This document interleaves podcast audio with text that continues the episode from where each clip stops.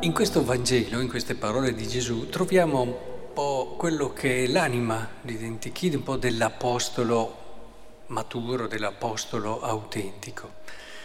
È molto importante soprattutto che cogliamo un aspetto che poi guida tutti gli altri. È vero, qui si dice che gli operai sono pochi, ma non credo sia solamente una constatazione numerica quella che fa Gesù, perché non è necessario poi essere in tanti quando davvero si è santi.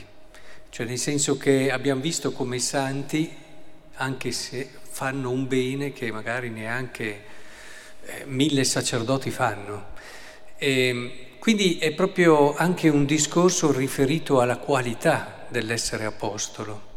E come dicevo, qui si dà un aspetto, si afferma si afferma un aspetto importantissimo che, per il quale dobbiamo pregare sempre, che gli apostoli, coloro che devono annunciare il Vangelo, e su questo non ci sono eh, solamente i sacerdoti o predicatori vari, ma anche poi il cristiano in quanto chiamato dal battesimo ad essere testimone. Però, ecco, in particolare adesso ricordiamo anche coloro che hanno questo per vocazione specifica, riescano a viverlo in modo maturo, dicevo. Cosa si evince da tutte queste parole di Gesù? Un aspetto interessantissimo, cioè Gesù li manda perché vadano nei posti dove poi lui andrà. Quindi vanno prima di lui perché poi lui possa arrivare, preparano quello che è il suo arrivo. E, e questo ci, già, ci fa già capire che l'Apostolo è vero nella misura in cui prepara Gesù, prepara l'arrivo suo, permette alle persone di conoscere Lui. E non va per sé l'Apostolo. E, e tutto il resto conferma questo, cioè tu devi essere di passaggio, e non devi prendere, dice qui, eh, non devi prendere né borsa, né sacca, né sandali, non fermatevi a salutare nessuno lungo la strada, tu sei di passaggio, tu e la tua persona, il tuo essere, non sei lì perché la gente eh, apprezzi te.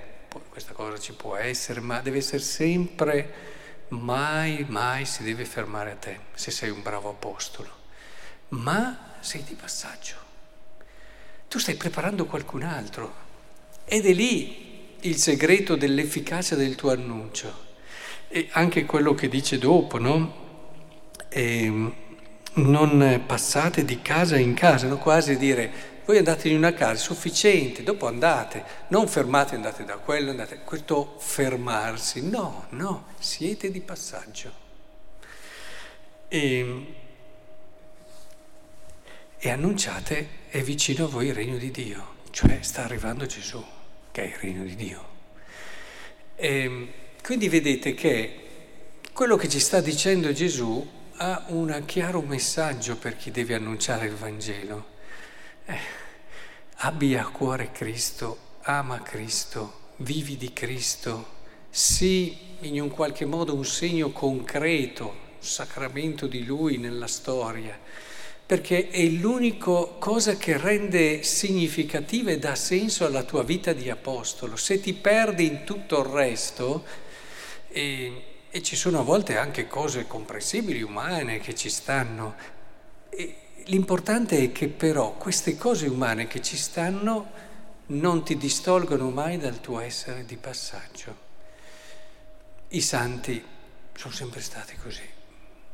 La gente è vero che Sai com'è la gente. Vede uno che allora si attacca spesso anche alla persona. Ma il santo, il santo è molto lucido questo. Quante volte no, si buttavano ai piedi di Padre Pio quasi a, a, a onorare lui, eccetera, e lui si arrabbiava, li cacciava via in malo modo, anche perché aveva un po' questo carattere, dicendo ma, ma cosa stai facendo? Eh, guarda il Signore, e questo, ognuno a modo suo, i santi lo hanno fatto tutti, anche perché non avrebbero avuto questa efficacia. Noi siamo uomini, non possiamo salvare nessuno. È molto chiaro che dobbiamo invece essere consapevoli che i primi ad essere salvati siamo noi.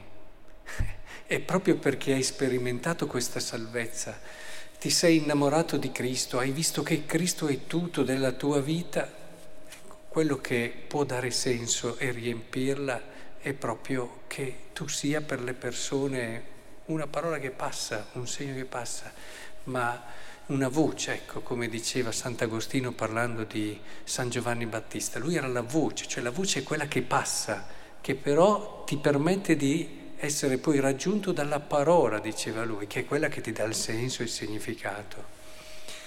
Ecco che il Signore in questo ci aiuti e possiamo pregare, mi raccomando, preghiamo perché coloro che hanno questo ministero mantengano sempre questa libertà di cuore, da cui dipende un po' tutta l'efficacia di questo ministero.